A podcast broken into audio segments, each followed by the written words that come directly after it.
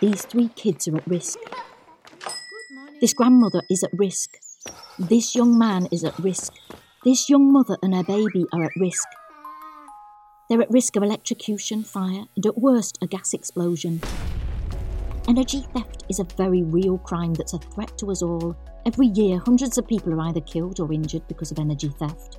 If you suspect somebody has been tampering with the meter, don't risk it. Report it at Stay Energy Safe, 100% anonymously. Search Stay Energy Safe.